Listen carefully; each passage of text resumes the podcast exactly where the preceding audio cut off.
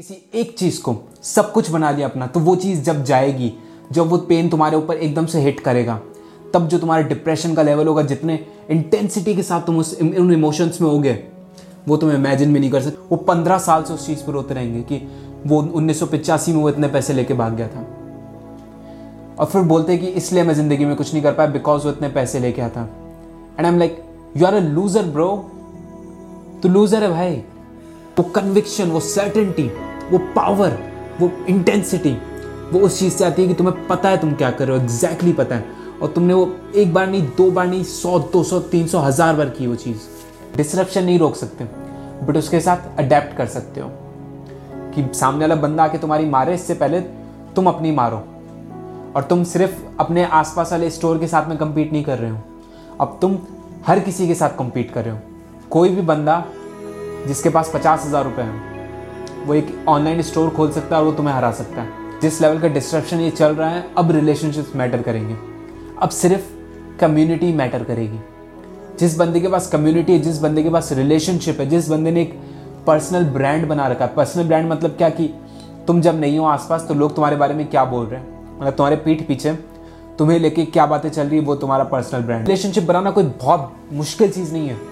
बस ऑनेस्ट रहना पड़ेगा तुम्हें। वो ऑनेस्टी अंदर से निकलती नहीं है। मतलब खींच के निकालते तो भी नहीं निकलती है। क्यों नहीं निकलती? क्योंकि हमने हमेशा से हरामखोरी करी है। हमने हमेशा से ज़्यादा से ज़्यादा फाइनेंशियल जो बेनिफिट निकल रहा है, वो निकालने की सोची कि ज़्यादा से ज़्यादा पैसा कैसे निकाला जा सकता है। ये नहीं कि उसके साथ कैसे स्ट्रॉन्ग रिलेशनशिप बिल्ड किया जा सकता है। कैसे उसको ऑनेस्टली बता दूँ मैं कि अच्छा ये चीज़ है ऐसे है, ऐसे इसकी ये कमियाँ हैं। नहीं, कोई कमी नहीं उस चीज़ में। ले जा बस तू। अरे ले जा, बाद में दे दियो पैसे।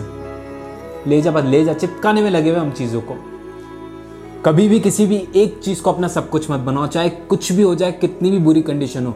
एक चीज़ पे कभी डिपेंड मत होना, चाहे वो एक रिलेशनशिप हो, चाहे वो एक बिज़नेस हो, चाहे वो एक इंडस्ट्री हो, चाहे वो एक बंदा हो। कुछ भी किसी भी चीज़ को लेकर अपने फाइनेंसिस को लेकर अपने रिलेशनशिप को लेकर अपनी हेल्थ को लेकर हर एरिया में लाइफ के कभी भी किसी एक चीज़ पे डिपेंड मत होना, क्योंकि जितनी, जिस एक चीज़ से तुम्हारे पास अभी जितना प्लेजर आ रहा है, जितना कंफर्ट आ रहा है, वो चीज़ के जाने पे उतना ही पेन आएगा, उतना ही डिस्कम्फर्ट आएगा और बहुत से लोग वो सदमा नहीं झेल पाते। क्योंकि कोई भी अगर एक चीज़ पे डिपेंड होगी तो वो एक चीज़ तो जानी है, आज नहीं तो कल। क्योंकि उस चीज़ की वैल्यू बढ़ जाती है फिर। और एक्चुअल में अगर उसकी वैल्यू उतनी हाई है तो भी उस पर डिपेंड नहीं होना है। डिपेंड अगर तुमको होना है तो डाइवर्सिफाइड करो अपने डिपेंडेंस को। समझ रहे हो? डिपेंडेंस को डाइवर्सिफाई करना है। चीज़ों को नहीं डिपेंडेंस को।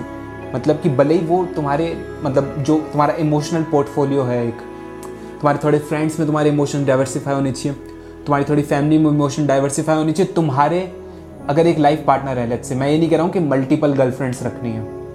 गर्लफ्रेंड एक ही होनी चाहिए बट वो सब कुछ नहीं होनी चाहिए तुम्हारा। समझे, अगर तुमने किसी एक चीज़ को सब कुछ बना लिया अपना तो वो चीज़ जब जाएगी, जब वो पेन तुम्हारे ऊपर एकदम से हिट करेगा, तब जो तुम्हारे डिप्रेशन का लेवल होगा, जितने इंटेंसिटी के साथ तुम उस उन इमोशंस में होगे वो तुम इमेजिन भी नहीं कर सकते, और इसीलिए ज़्यादातर लोग फेल होते हैं। लोगों को मैंने देखा है, पंद्रह साल पहले उनके साथ कुछ हुआ उनके बिज़नेस में कोई, किसी पार्टनर ने चीट कर दिया। उनके थोड़े पैसे लेके भाग गया। पैसे ऐसे नहीं कि कोई सौ, दो सौ करोड़, विजय माल्या बन गया कोई। थोड़े से पैसे लेके भाग गया। वो पंद्रह साल से उस चीज़ पर रोते रहेंगे कि वो उन्नीस में वो इतने पैसे लेके भाग गया था। और फिर बोलते कि इसलिए मैं ज़िंदगी में कुछ नहीं कर पाया बिकॉज़ वो इतने पैसे लेके आता। And I am like you are a loser bro तू लूजर है भाई। नहीं कर पाया तो कुछ। वो एक्सेप्ट नहीं करते उस चीज़ को कि वो मेरी गलती थी कि मैं नहीं कर पाया, क्योंकि उन्होंने सब कुछ उसी एक चीज़ को मान लिया था। जैसे ही तुम्हारा एक इनकम का सोर्स बनता है, और वो हम सबका बनना है, एक ना एक दिन हमारी लाइफ में वो स्टेज आनी है कि हमारे हमारे पास में वो चॉइस होती है कि जब हमारा पहला इनकम का सोर्स बनता है तो उसको उसी सोर्स में हमें अपना पूरा फोकस देना, उसको ऊपर लेके जाना है स्केल करते जाना है या वहाँ से जो इनकम आ रही है, उसको लेके डाइवर्सिफाई करना है, और चीज़ों में डालना है। मतलब और बिजनेसेस खड़े करने हैं, उसको एज एन इन्वेस्ट करना है। कुछ तो करना पड़ेगा ना उसके साथ। ऐसा तो है नहीं कि पैसा और खर्च करना शुरू, वैसे ज़्यादातर लोग यही करते हैं कि पैसा आता है, उसको खर्च करना शुरू कर देते हैं। इवन पे चेक टू पे चेक रहते हैं बहुत से लोग। समझ रहे हो? मतलब पे चेक आया, उससे पहले ही वो ख़त्म हो चुका है। उससे पहले उसका हिसाब किताब चालू हो चुका है कि कहाँ खर्च करने इतने ही आ जाएँगे, इतने ही आ जाएँगे अच्छा ठीक है। वो आते ही पहले पंद्रह दिन के अंदर उनका पूरा पे चेक खत्म हो जाता है। तो तुम्हें सेविंग्स तो करनी है बट उस इनकम को ग्रो करने का भी सोचना है। क्योंकि एक हद तक तो तुम बचा लोगे, ठीक है? और उसको ग्रो करोगे, तभी बीच का डिफरेंस आएगा, वो इतना बड़ा होगा कि तुम फाइनेंशियली फ्री हो पाओ एक टाइम के बाद। ऐसा तो नहीं कि हमें से कोई भी लेट्स से कि पाँच साल बाद या छः साल बाद फाइनेंशियली फ्री हो जाने वाला है। बहुत रेयर होते हैं ऐसे इंडिविजुअल्स जो बहुत कम टाइम में फाइनेंशियली फ्री हो जाते हैं। और फाइनेंशियल फ्रीडम का मतलब ये नहीं कह रहा हूँ कि मैं बीच पे जाके बैठोगे, वहाँ पे मस्त मार्टिनीस पी रहे होगे, तुम्हारे आसपास लड़कियाँ होंगी, वो फाइनेंशियल फ्रीडम नहीं फाइनेंशियल फ्रीडम मतलब तुम्हारे बेसिक नीड्स कवर हो रही है, बिना कुछ करें। और तुम्हारा खाना पानी, कपड़ा, मकान बेसिक नीड्स कवर हो रही है, बिना कोई काम करें। अगर उस लेवल तक पहुँचना है तो आई थिंक कि मैक्स टू मैक्स अगर कोई बंदा हाई पर जाए, एक पूरी इंटेंसिटी इमोशंस के साथ उस चीज़ में घुस जाए मैक्स टू मैक्स दस साल में वो फाइनेंशियली फ्री हो सकता है। कोई भी हो सकता है। और वो आने वाली पूरी ज़िंदगी बिना काम करे जी सकता है, बिना कुछ एक्सट्रीम मतलब बिना एक्सट्रीम फोकस लगाए, बिना वो हाइपर मेहनत करे, वो चीज़ चल सकती है।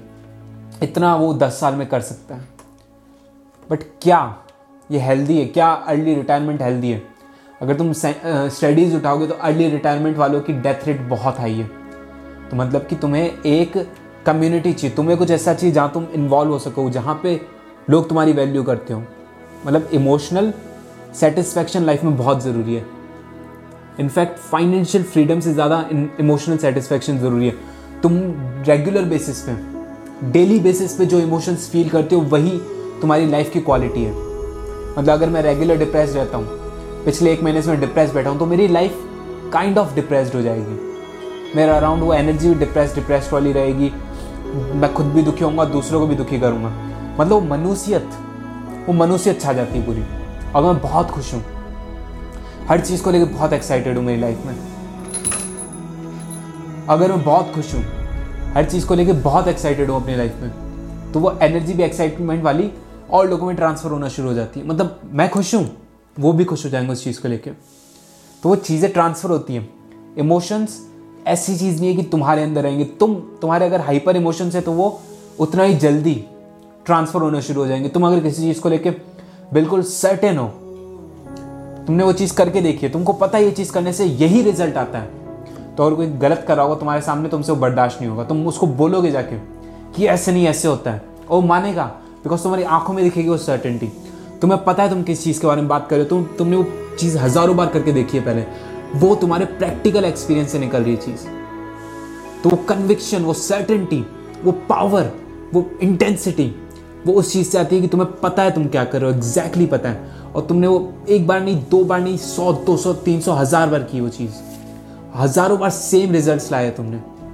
तो जब हम इतनी बार कोई चीज़ कर देते हैं तो एक एक्सपर्ट बनना उसमें, कह सकते हैं कि हम एक्सपर्ट बन चुके हैं। बट उसमें ऐसा नहीं कि तुम परमानेंट एक्सपर्ट बन गए और कोई आएगा नहीं इंडस्ट्री तुम्हारी डिसरप्ट करने। क्योंकि जिस तरह से इनोवेशन आ रही है, हर चीज़, हर इंडस्ट्री सब कुछ डिसरप्ट हो रहा है। और उसको तुम नहीं चेंज कर सकते। डिसरप्शन नहीं रोक सकते बट उसके साथ अडेप्ट कर सकते हो कि सामने वाला बंदा आके तुम्हारी मारे, इससे पहले तुम अपनी मारो। मतलब अपने आप को फोर्स करो वो चीज़ें करने के लिए। अगर तुम वॉलेंटरीली जाके चेंज को अडेप्ट करने की कोशिश करोगे मतलब चेंज हो रहा है मार्केट आगे से जाओगे, सीखोगे कि कैसे चेंज हो रहा है, क्या चेंजेस आ रहे हैं तो ईजी होगा। कंपेरेटिवली बिल्कुल ईजी नहीं होगा कंपेरेटिवली किसके कंपेरिजन में ईजी होगा? उसके कंपेरिजन में ईजी होगा कि वो मार्केट में सामने से आके तुम्हें लात मार के बाहर निकाले। तो वो झटका बहुत गंदा लगेगा। और वो सदमा शायद बर्दाश्त ना हो तुमसे। हो सकता है तुम कभी अडेप्ट ही ना कर पाओ। यही होता है बहुत टाइम लाइक जितने भी अभी रिटेल स्टोर्स है, वो नहीं समझ पा रहे अमेजोन की पावर अमेजोन ने अमेरिका में डिस्टर्ब कर दिया बट वो इंडिया में जिस तरह से आ रहे ई कॉमर्स अभी लोकल ई कॉमर्स खुल रहे हैं हर सिटी में। ग्रोसरी के लिए खुल रहे हैं, हर चीज़ के लिए खुल रहे हैं।